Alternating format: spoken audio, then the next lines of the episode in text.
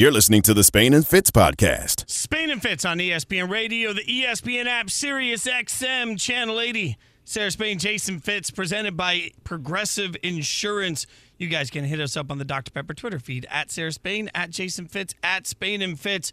Uh, we've got a lot to get into tonight, but Sarah, the, the top of the news for us obviously comes down to the NBA commissioner, Adam Silver, speaking out uh, regarding the punishment to the Phoenix Suns owner, Robert Sarver. Now, we covered this yesterday for anyone that hasn't seen the news. Sarver has been suspended for one year and fined $10 million. And the question becomes how did they get to that conclusion and, and why did they do what they did? Because many of us were questioning yesterday uh, the punishment, the length of the punishment, and the situation overall. Before we get to any of our thoughts, here's what Adam Silver at his press conference today had to say specifically around the circumstances that led to this suspension.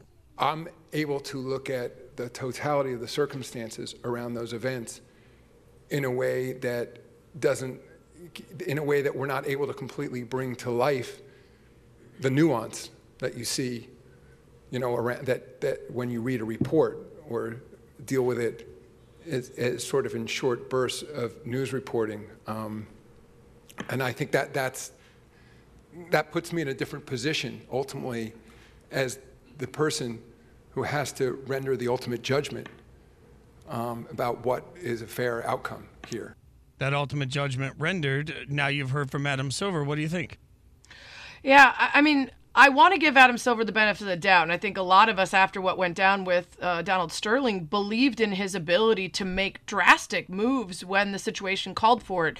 And we were surprised to see what felt like a very tepid response to Sarver. On the one hand, I respect what he's saying about the details of investigations like this not always coming through on paper, the context of certain kinds of comments. But there is no context for me for a white person, especially one in a leadership position in a predominantly black sport, to use the N word. There is no context that will allow me to say that that is not a decision that you have made without regard for the feelings and the opinions of black people for decades running about whether white people are allowed to use that word and what it means when they choose to do so anyway. There just isn't any context. And he, speaks again, Fitz, and gets even more into the complicated nature of these kind of investigations.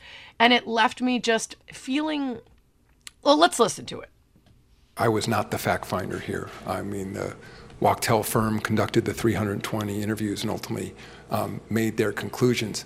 I will say, I think that that's a, in some ways, a legal distinction. I think what, as I interpreted their report to be saying, that we are not able to conclude, based on the context of those statements, that they were they were said out of racial animus.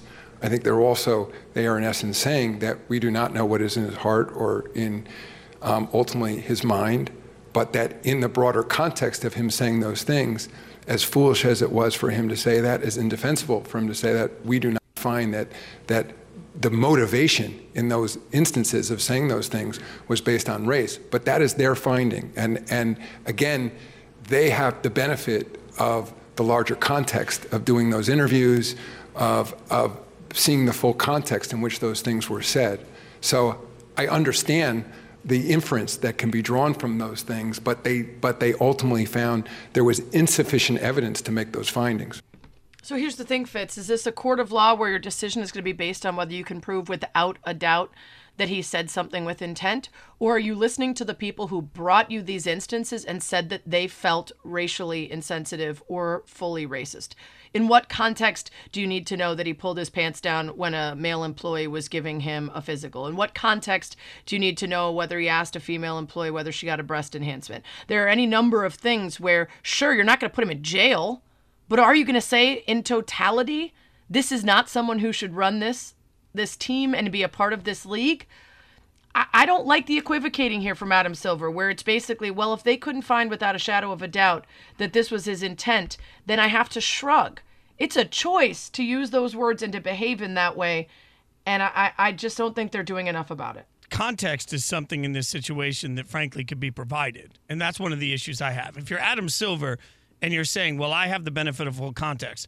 Last time I checked, we live in a world where, in an internet society, if, if Adam Silver wants to write 4,000 pages to provide all of us with the context, he can. If he wants us to fully understand the whys and the hows of how anybody came to this decision, that could be provided to us. Whatever context we don't have, he could simply give us by cluing us in on some of the information he has that we don't. And that mm. that seems to me to be the the glaring weakness in this conversation because I hate the fact that he's not giving us the context. I hate the fact that he's saying I have context, but I also hate the fact that he's saying and somebody else made this decision in the first place. Like I don't I don't really understand how we're supposed to or why we're supposed to accept every single stage of that when it feels like all he's doing is deflecting and saying, but you don't know whole, know the whole story. Cool. Tell me the whole story. That's what we're all asking for here. Well, he's saying that and then saying the people who believe they know the full story told me X and I'm basing my decision on that. So he's not even saying that it's up to him. And I, that is where he's passing the buck. He said he doesn't have the power to remove the team from Sarver. He did in the case he said he said I don't have the right to take away the team. In the case of Donald Sterling, he empowered himself to give him a lifelong suspension. And I would love to know the difference. He said that what we saw in the case of Sterling was blatant racist conduct directed at a select group of people. Difficult to know what's in someone's heart or mind. We heard those words. In the case of Sarver, yada, yada, yada, I made a judgment that the circumstances in which he used the language and behavior was indefensible but not strong enough.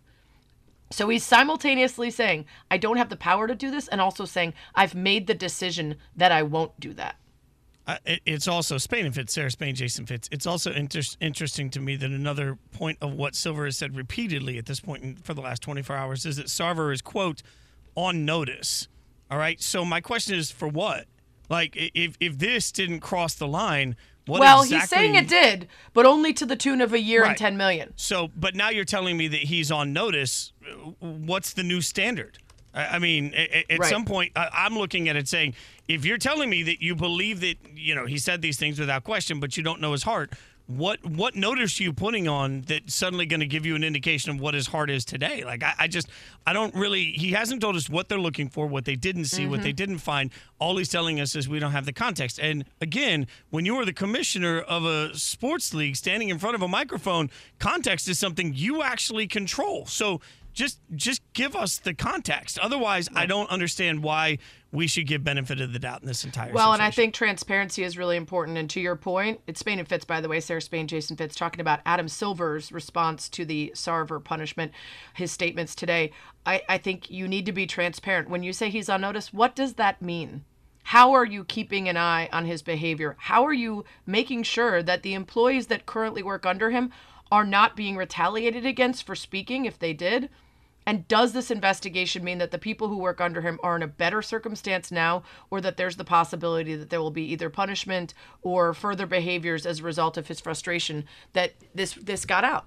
If the argument is also that he has changed, be a great opportunity to t- tell us exactly how and exactly yeah. how you found that, yep. because that could change right. some of the mindset also. Right. Which of these accusations were from 18 years ago and which of them were from a year ago? And what was it about his behavior over time that made you believe that some of the older accusations were no longer relevant? Yeah th- this this is a conversation that's not going to go away. I would fully expect that we'll continue to hear more and more from uh, everybody as we react to it. We'll keep you updated on the information. In the meantime over the course of tonight we got WNBA action to get you updated on. But of course there are some NFL teams that didn't get off to the best start in week one. Time to turn the page. We're going to do it next. Spain and Fitz on ESPN Radio and the ESPN app. Spain and Fitz, the podcast. It's Spain and Fitz. Sarah Spain, Jason Fitz with you on ESPN Radio, the ESPN app, Sirius XM Channel 80. ESPN Radio is presented by Progressive Insurance. And for as excited as I was about week one of the NFL season because my Bears emerged with a W, I'm not illogical. That game was played in a swimming pool. And I look forward to seeing what Justin Fields and the Bears look like on an actual football field. There are plenty of teams, unlike my Bears, that didn't fare so well in week one, and they are ready to move on. You could say they're ready to turn the page. Yeah, we're still working on that open, but I, I like where it's headed.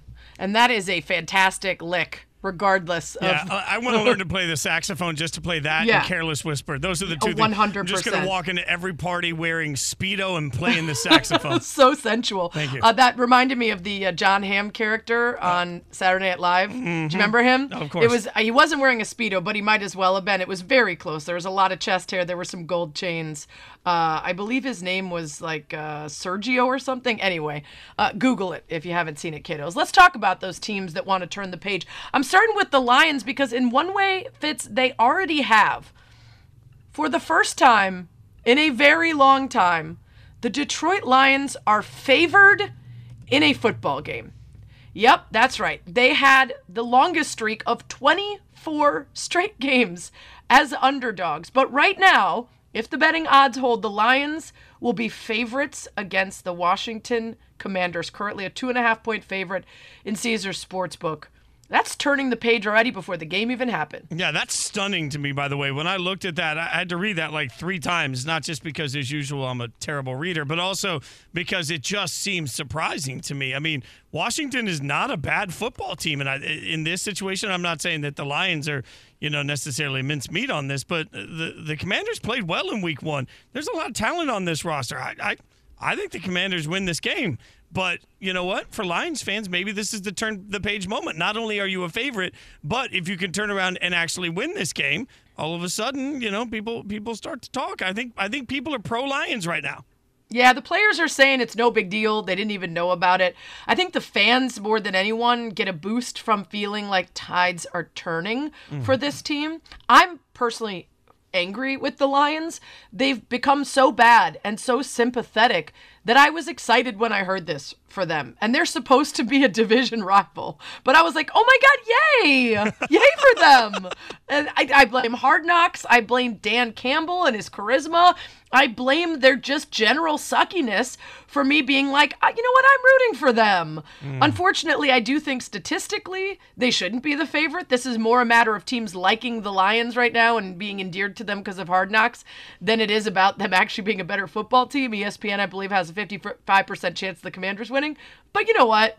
We'll give it to them. Let 'em turn the hopefully, page. hopefully those odds hold and they've turned the page. All right, another team that wants to turn the page the Green Bay Packers. An ugly loss to the Vikings in week one, reminiscent of last year's opening loss. They'll take on my Bears, which could be good news for them as they look to turn the page. Here's Aaron Rodgers on the Pat McAfee show, reflecting on how week one this year actually looked a little better than last year. like I said after the game, you know, definitely an improvement over last year. We scored seven as opposed to three, so Hell yeah. a lot of things to build on. Uh, but that game was, you know, a couple plays from being uh, really tight. And that's the beauty of the NFL and the frustrating part. You know, we had a chance in the first play of the game to have a 75 yard touchdown. We had a chance on the goal line a couple different times to punch it in and score. And, you know, the game would have looked a lot different, obviously. What do you make of that? What do you make of how he spun that into? Well, I mean, uh, it's an improvement. look, Four I- points more. there's this there's this edge to Aaron Rodgers, whether it's that or whether it's him talking about his wide receivers right now. That like I just need that to be fixed so that I don't have to listen to that every week with Pat McAfee. Uh, you know, there, there's a spot for me with I, I believe that the the Packers lost to a really good Vikings team last week, and I believe this week the Packers will beat a, a Bears team. No offense, sorry, uh, but realistically, after two years, I don't think we're gonna- or two weeks, I don't think we're gonna know a damn thing about the Packers because they lost the game they should have lost. They're going to win the game they should have won, and then we'll start to get a sense of who they are. Interesting. Okay. Yeah, you and I disagreed about the Packers and the Vikings in terms of divisional rankings, and I certainly, I would imagine you think they're closer to the Vikings than that Yes, first game yeah, yeah, showed, yeah, though. yeah. Okay. Uh, so we'll see what happens against the Bears right now. Ten point favorites. I won money on the money line week one. I don't know. I'm gonna have to look at how the Bears might fare against uh, against that Packers team. All right, moving on. It's Spain and Fitz, Sarah Spain, Jason Fitz. You can hit us up on the Dr Pepper Twitter feed at Spain and Fitz, at Sarah Spain, at Jason Fitz. We're talking about NFL teams that want to turn the page. That's why we keep getting that sweet riff in our ears. Oh, it's so sensual. good. So, So good. sensual. Uh, Seattle Seahawks dispatched of the Broncos. It came down to the final play, but they got off to a good start. Not so much for the Niners, who fell to my Bears in that swimming pool game I mentioned. And Trey Lance heard it. Didn't matter that he was playing in a swimming pool. Mike Martz had this to say on the 33rd team. I know this, he can only go up. He can only get better because you can't get any worse than what he did today. Uh, I've never liked him. I still don't like him. Um, I don't know. I'd like to know what he does so well because he, he's not a great passer, doesn't have good skills, takes him a long time to set himself and throw the football. Hi. Wow. I just keep every time I hear that, it just Ouch. It hurts a little, and he's not my quarterback. yeah. I, and I mean, you've seen Mike Martz, the uh, offensive guru, as your Chicago. Ah, uh, well, I'm just. I know it's too soon to remind you that. Like, uh, I, I, this is just. I, I, I get it. I, you know that I'm looking at Trey Lance saying we don't know, but that genuinely means to me we don't know, and and that also means that while I'm not going to sit here and heap copious praise on him and say that he's the future of the franchise, I'm also not going to say that he's hot garbage yet. I just we don't have enough body of work yet to know. So I'm a little surprised Martz went so in on the turn the page 49ers. It should be fine. Yeah, I mean, again, I didn't see a lot from Lance that I liked, but it was a monsoon, mm-hmm. particularly at the key point of the game when they tried to come back. It was absolutely hor- horrific to watch. I mean, it was funny, but not if you're trying to put a comeback together. Uh, I think Mike Martz aggressive about. He said, "I've never seen anything about this kid that was encouraging at all." Wow. Look, he is a big boy who can run, who can move, who can throw. I mean, there's a lot to like about Lance, and you could see why the Niners were were hot on him. Um, but I mean, he, he he didn't save it for Lance. I'll just say in that game as well, he also completely ripped Justin Fields. Oh, good, he good, good, good. completely ripped Justin Fields. So apparently he didn't want to care at all about the the situation or or the weather. He just wanted to take out both of the quarterbacks. But good opportunity for the Niners against the Seahawks team that's not supposed to be that great, although Geno's trying to prove otherwise, uh, to turn the page this weekend. All right, our final game. Your Raiders Hmm. struggled against the Chargers, to be expected with the uh, high hopes we have for, for the Chargers. Uh, the Cardinals, on the other hand, didn't look good in week one. So the Raiders have a chance to turn the page and show that they will be able to compete in that division better than they did in that week one against the Chargers. I'm going to give you a, a metric from Pro Football Focus that I think is interesting. No quarterback in week one saved more sacks for his team than Justin Herbert. Three different plays they credited him for saving. Also, the Raiders ended that game with the fifth best pressure percentage in the entire NFL and had no sacks to show for it. I think that that normalizes this week against an Arizona team that, while you know Murray can be elusive, is nowhere near Justin Herbert. And by the way, the Raiders' offense is not going to be taking on Khalil Mack, uh, somebody we both know incredibly well. They're not going to be taking on Derwin James. Like I think the the Chargers' defense is incredibly talented. The Cardinals' defense is not. The Raiders get on track. They turn the page, and they're right back in the AFC uh, conversation after this Sunday. It's a it's a big deal to get this win Fitz. And that's one of the things that we didn't talk about as much with the broncos because we were so focused on the decision making at the end of that game. But if you're in this division you can't lose to teams that you should beat because you've got plenty of games against really difficult opponents in your own division and they're going to be giving you all you could take. So if you can't beat the seahawks if you can't beat the cardinals in that division that doesn't spell success Yeah, I don't disagree with anything you just said, and you can't fall two games back. They'll beat the Chargers. We'll be just fine, and I'll be celebrating. You mean the like- Cardinals? the Cardinals, Cardinals, yeah. Cardinals, and yeah, we'll, yeah. I'll be celebrating like you were on Monday. That's, that's, that's There we go. There we go. There we go. Feeling It's positive. Spain and Fitz. Sarah Spain, Jason Fitz. Aaron Rodgers doesn't seem too concerned about his offense, but should he be? We'll talk to Harry Douglas. He's going to join us next to break it all down. Spain and Fitz. Spain and Fitz, the podcast. Spain and Fitz on ESPN Radio, the ESPN app, Sirius XM, Channel 80. Sarah Spain, Jason Fitz. We're going to talk to Harry Douglas in just a little bit, but Sarah, uh, I am I am wildly excited uh, because last night, as I predicted, it's rare that I'm right. So I, I wildly uh, excited because last night I correctly predicted that the Vegas Aces uh, would go out and beat the Connecticut Sun. They did to take a two nothing uh, advantage in this game and it was a yet again an incredible atmosphere. I keep stressing stressing that the star power at these games is absolutely through the roof. It was a great game. I mean, the Aces in the beginning, it felt like the Aces and the Sun were just trading knockout blow after knockout blow, and then the Aces got rhythm. It was fun to watch for a team that plays such electric. Uh, such an electric style of basketball, and they got the win. By the end of the game, they it was under control, and it's been rare in these playoffs. For as good as the Aces have been, a lot of these games have been tight. Last night was not one of them. Yeah, we'll get into this a little bit later because I have some thoughts on on A'ja Wilson and, and what could be one of the great careers we'll ever see in the WNBA. I don't think I'm speaking out of turn by saying that that could be what we see from her moving forward. But I want to ask this, and I don't want to jinx them, so I'm going to say it instead of you. And I know they still have to win another game, but if they win on Thursday and they win this title, they will be the first Vegas team to win a championship. So I want to ask the people at Sarah Spain, at Spain and Fitz, at Jason Fitz, what's a Vegas way to make that celebration special and unique? And we'll get some answers on how to Vegas it up, uh, whatever the parade and everything looks like. Yeah, it'll be the first pro team. UNLV did Yeah. win a championship, um, you know, back when I was a kid.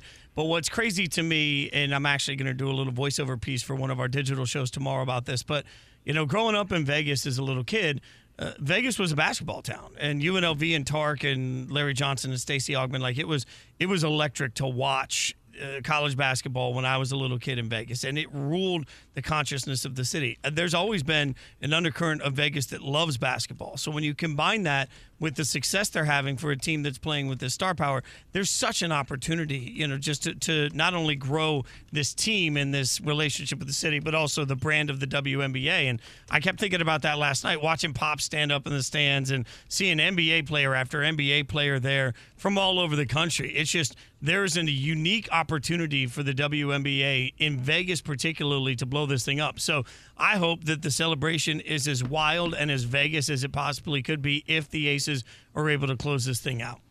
Yeah, and I I agree. I I think I have noticed of the course of my time here at ESPN, which is 12 years, if you can believe it, a difference in coverage from our network and a difference in investment from the people who are talking heads.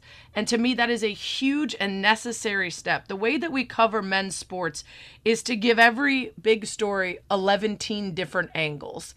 Anthony Davis uh, hurt himself. What does this mean for the Lakers? And it's every single talking head has a different take on what it means specifically for this player, this game, this matchup, this postseason chance, etc.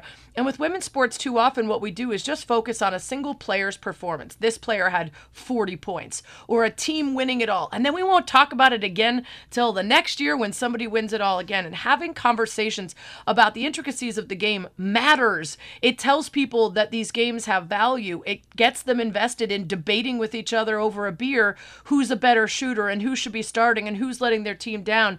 And I have seen in the last couple years a big change, and this year in particular, especially because I'm on shows like Around the Horn or on our radio show where you're invested and doing the work to, to have these conversations with me. I'm listening to local radio here in Chicago, and after the Sky won the title last year, they pop up in regular conversation and not just in segments that are about them. And and that to me is huge. And the Aces, I think the star power that they have, the razzle dazzle, the sell, sold out crowds, Lil Jon at halftime, they are a perfect team to pick up this moment and run with it. there was a incredible moment last night in the game, and it was a, a moment where I found myself holding my breath because Chelsea Gray, who's been absolutely just spectacular throughout the playoffs, went down with an injury. She goes back to the locker room. There's this fear in the moment that that's going to be sort of a, a, a hitch in the giddy up, let's say it that way, for the Aces and what they're trying to accomplish. All of a sudden, uh, two possessions in, Kelsey Plum goes around, beautiful drive, scores, and lets out a, a just a yell, a guttural yell that just had me in, in my feels because it reminds me that this is a team that can beat you in so many different ways. So when you're talking about, I think, you know, Chelsea being one of the most important players throughout this playoff run, they said on the pre-show broadcast, you know, look out for Kelsey because if they're going to try and shut everybody else down, Kelsey's going to have her opportunities. She came out with a fire last night that just. I, I, I loved it, and you see the way because of A'ja. Yeah. By the way, Oh. and she said that. She said A'ja cussed me out for being so bad in the last game, and I think that's partly also Fitz why she took it to the paint over and over to start because she wasn't feeling confident in her shot, and she said, "I'm gonna go inside and get some easy ones and see if I can get a rhythm." I also thought, speaking of get a, get a rhythm, Becky Hammon, who has been such an incredible coach this year, they they you know got their huddles mic'd up, and I was watching last night. I thought it was really interesting at one point early in the game when Connecticut was just they they were being more aggressive on the boards, and Becky Hammon said to the team in the huddle. Uh, you if you need a breather, take it on the offensive end. Find a corner and grab your breath. But you are not going to take a breather on that end of the floor. I love it. And they came I out the it. next four or five possessions and they crashed the boards with the level of aggression. And it's just those are the little things that are going right right now for Vegas. And I, I, I don't know, as a fan of the Aces and a fan of the W, I don't know how long Becky Hammon's going to be there because it feels like the NBA is just going to go poacher. But man, it's a gift to the league when you see just the way everybody, just, it, her, her voice resonates with this team. Yeah, completely agree. It's Spain and Fitz, Sarah Spain, Jason Fitz. Aces one win away if they win tomorrow in Connecticut from the WNBA title. Um, Carolyn Peck, ESPN basketball an- anal- analyst, was on SportsCenter talking about this team last night. I think she was very smart in the way she talked about, particularly that top trio of players. When the shot clock was running down, Chelsea Gray was clutch over and over and over again for the Aces. But as she drew the attention of the Connecticut Sun, well, you know who else showed up? That was Kelsey Plum. Now, Kelsey Plum has struggled from the floor. She was one for nine in game one, but when it came to game two, then she found a way to get downhill. Yeah, I mean, this is like we said. Kelsey Plum stepped up after a rough outing. Chelsea Gray's making it real tough to pick an MVP of this series. Yeah, which is real tough, and that's saying something because A'ja has been unbelievable. But between the two of them, man, No, you're right. I mean, A'ja's been uh, the the the ability for her to hit everything is just it's wild, and she's a size mismatch that it, j- there's just no answer for. But you're Yeah. you're absolutely right. The, the team goes as Chelsea's energy goes uh, throughout the course of every time she's just bringing the ball up the court. It's you can feel it. You can. There's a palpable difference in here, and I thought it was interesting because Game One was ugly enough that Connecticut really gave them all the physicality I thought Vegas can handle. Game Two, it looked like Vegas came out ready for it, like they'd taken those punches and they knew how to react to it. And that's why, frankly, Sarah, I, I feel I feel pretty good. I feel pretty confident. I I, I think I'm going to be doing our show tomorrow night from uh, Mohegan Sun, home of the uh, home of the arena for the Connecticut Sun. What's the level of professionalism I have to hold though if I'm in this game with an right. ESPN pass on? Like, do I do I just try and buy buy a ticket off the street so I can be that guy?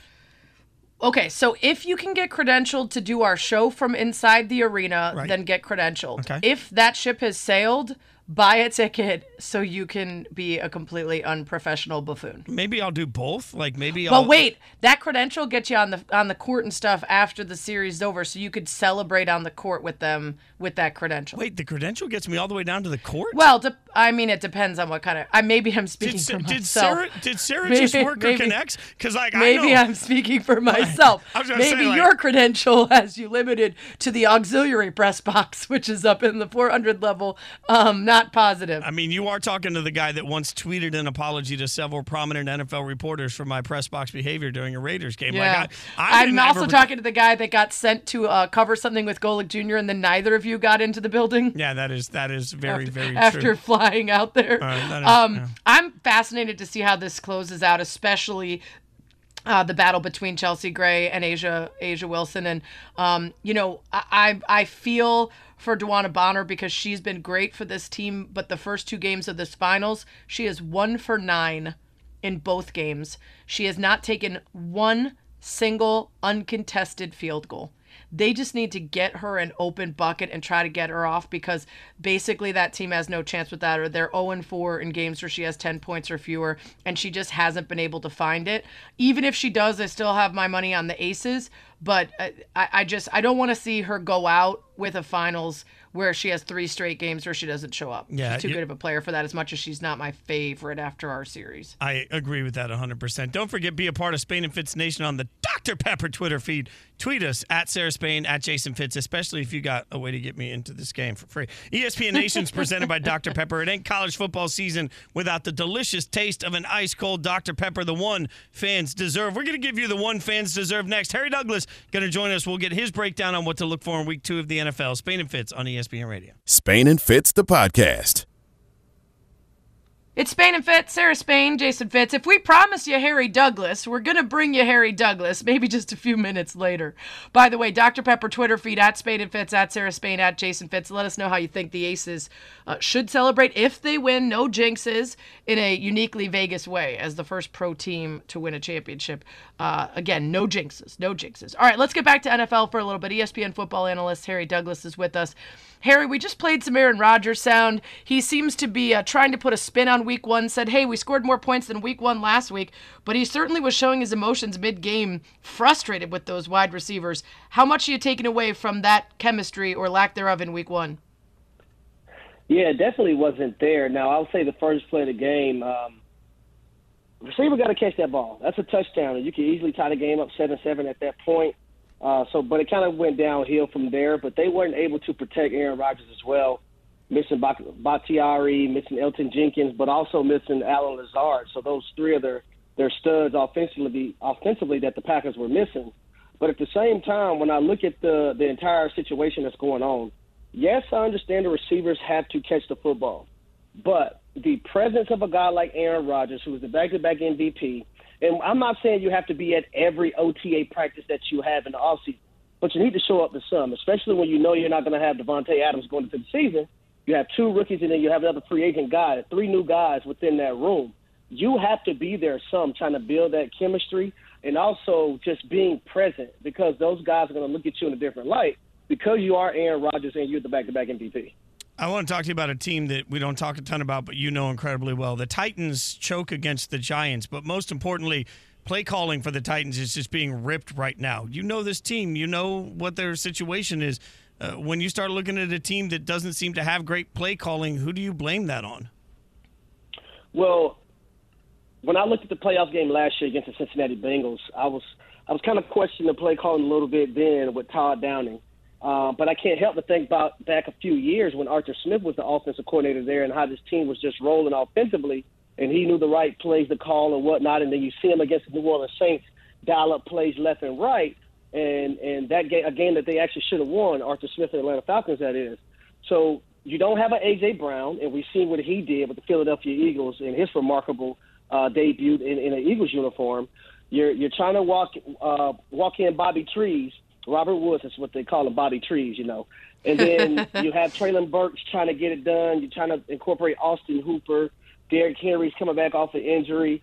Uh, Taylor Lewan has to be better. It was a it was a key moment in that game where if he gets his block, uh, the tight end uh, Chungwu, I think that's how you pronounce his last name, uh, ha- has a has a big play there. But all those moving parts. Now Todd Downing is going to have to decipher and really earn his money as an offensive coordinator. And I'm going up to the game in Buffalo for Monday Night Football, and I and I'm kind of worried right now after seeing Buffalo and the Bills and Josh Allen orchestrate that offense. They're going to score points, so the Tennessee Titans are going to have to score points. But lean on Derrick Henry, uh, but make sure you put guys in the best positions to exploit their strengths and, and not their weaknesses. Spain and Fitz, we're talking to Harry Douglas. You can follow him at HDouglas83. As a former player, how much do you take away from the conversation about Nathaniel Hackett's first outing as a head coach? Not just that last decision, but a lot of questionable decisions throughout. Um, as a player, did you, when you had a new coach, worry about whether they knew what they were doing and whether you could trust them? Well, it's week one, and he did have some lapses uh, within that game. There were there were there were moments where I don't think the play call was getting in at the right time. But at the end of the day, you look at the two running backs, Melvin Gordon and Javonte Williams, fumbling on the one yard line. You can't have those type of plays. But then you also see a moment where you had fourth and five at the end of the game, and you elect to kick a 64 yard field goal, and the percentages on those type of field goals, 60 plus, haven't been good throughout the last or, or the history of the National Football League. So I kind of question that, and I also think he got caught in the moment where he didn't really know what he wanted to do. A lot of indecision. So that's why you've seen the timeout being called late. But at the end of the day, when you have a guy like Russell Wilson, who you gave a lot up for, who you signed to a big contract, he's going back to Seattle. Win the game on Russell Wilson's shoulders or lose the game on his shoulders. Put him in a situation to where he can succeed, and if he doesn't succeed, he can say, you know what, I didn't get it done, and this one's on me. And technically, I don't think that game is on Russell Wilson. I'm not saying he played great, but when you have two fumbles at the one yard line going in to score touchdowns, and you don't even get six points, two field goals out of that, that can hurt you as well. Uh, Harry, three interceptions by Derek Carr. My liver can't handle this every week. Am I going to have like a drinking problem by the end of the year? Was is this going to get right? Yeah, it is. It is, and, and I, I hope they can target Hunter Renfrow, Darren Waller even more. I understand Davante Adams is Davante Adams, but uh, I, I don't think it just it could just be a one man wrecking show. They're going to have to incorporate those other two guys who who have been studs in the last two or three years for the for the Las Vegas Raiders and get those guys involved. But Derek Carr has to understand, especially when you're in a tight red zone in the red zone, you can't turn the football over there. You don't want to have turnovers at all. The first thing offensive coordinators and head coaches get up in the team meeting room and say when you go over the offensive must, take care of the football. You can't turn the football over. And then defensively, one of the first things that you say is we got to create turnovers and get turnovers. Harry, there were a lot of things we saw in week one that were not a surprise. There were sort of things we saw coming. What surprised you in week one, a team or, or a moment? I would say the Detroit Lions and how, how they fought against the Eagles and didn't give up and came back. Um, and if they get a stop on, on a key down and don't let Miles Sanders uh, run loose, they have an opportunity to go down and win the football game. Uh, so I'll say the Detroit Lions. A lot of teams are going to be surprised when they play them this year. I was surprised with them last year. They have some more pieces to the puzzle now. Um, but I will also say you look at a team like the Philadelphia Eagles, and you look at the addition of uh, A.J. Brown and what this team can be. Jalen Hurts is only going to get better along the way. And the last one for me is that a lot of people um, kind of wrote the Atlanta Falcons off. Uh, didn't talk much about them this off season. I had an opportunity to do an internship there, the Bill Walsh Diversity Intern Coaching Internship. And this team have some pieces – and if their offensive line can win the line of scrimmage like they did against the Saints, and then if the defensive line can win the the, the line of scrimmage like they did against the Saints, uh, I think this team is going to be better than a lot of people actually think they are. Give them credit for. Hey Harry, real quick before we get you out of here, countdown to game days in Boone, North Carolina this week. You, Harry Lyles, Christine Williamson, uh, you got big Boone plans? You know, you know, my birthday is on Friday. You know, I get there Friday, so I'm gonna Oh, have me a nice no. little dinner. And Fitz, I'm trying to make a decision. At the end of our show, I think I'm gonna jump in the crowd. I need the crowd to carry me. I think I'm gonna jump in the crowd, Fitz. That's Dude, very Pat McAfee of I'll you. tell you though, like App, we played App State years ago in the music business. That place is fire. Like they are going to be. They, they don't get game day. You're going to do crowd surfing. This is this is your moment, dude. This is your moment. Just like get a fat head shirt of me that you can wear there, so I feel like I'm there. Yeah, but Harry- I, I may tell the DJ to, to play swag and surfing, but it's, we're There you go, go. crowd and surfing. That's Yeah, swag There we surf. Just make sure go. that your expensive uh, chains and watches are tightly on if you do that, Harry. I'm just I care about you, all right? So be careful. Taking Anytime people people go off. crowd surfing, I worry about that. Uh, thanks for the insight, Harry. Appreciate it. Love you, buddy. Have a great one. No, uh, thank you. Love you too, bro. Harry Douglas at H Douglas 83. He loves Fitz. Uh, apparently not me, but that's okay. I don't really know him, so I'll allow that. I've never met Harry in person. Maybe sometime coming up soon. Hey, real quick, Fitz, we're gonna have Jeff Passan on next, and I want to ask a social question because I truly am genuinely interested in people's response to this. Tony La Russa's been out uh, with an illness and has not been cleared to coach yet, but will be back, and the team has fared much better without him. They are actually just three games back of the Guardians. They're still in the playoff hunt. This is a team a lot of people wrote off midseason. Incredibly disappointing. Can you basically tell LaRussa, don't come back for the end of the season? We're better without you. Because that would amount to telling someone they've lost their job because of illness. That doesn't feel right.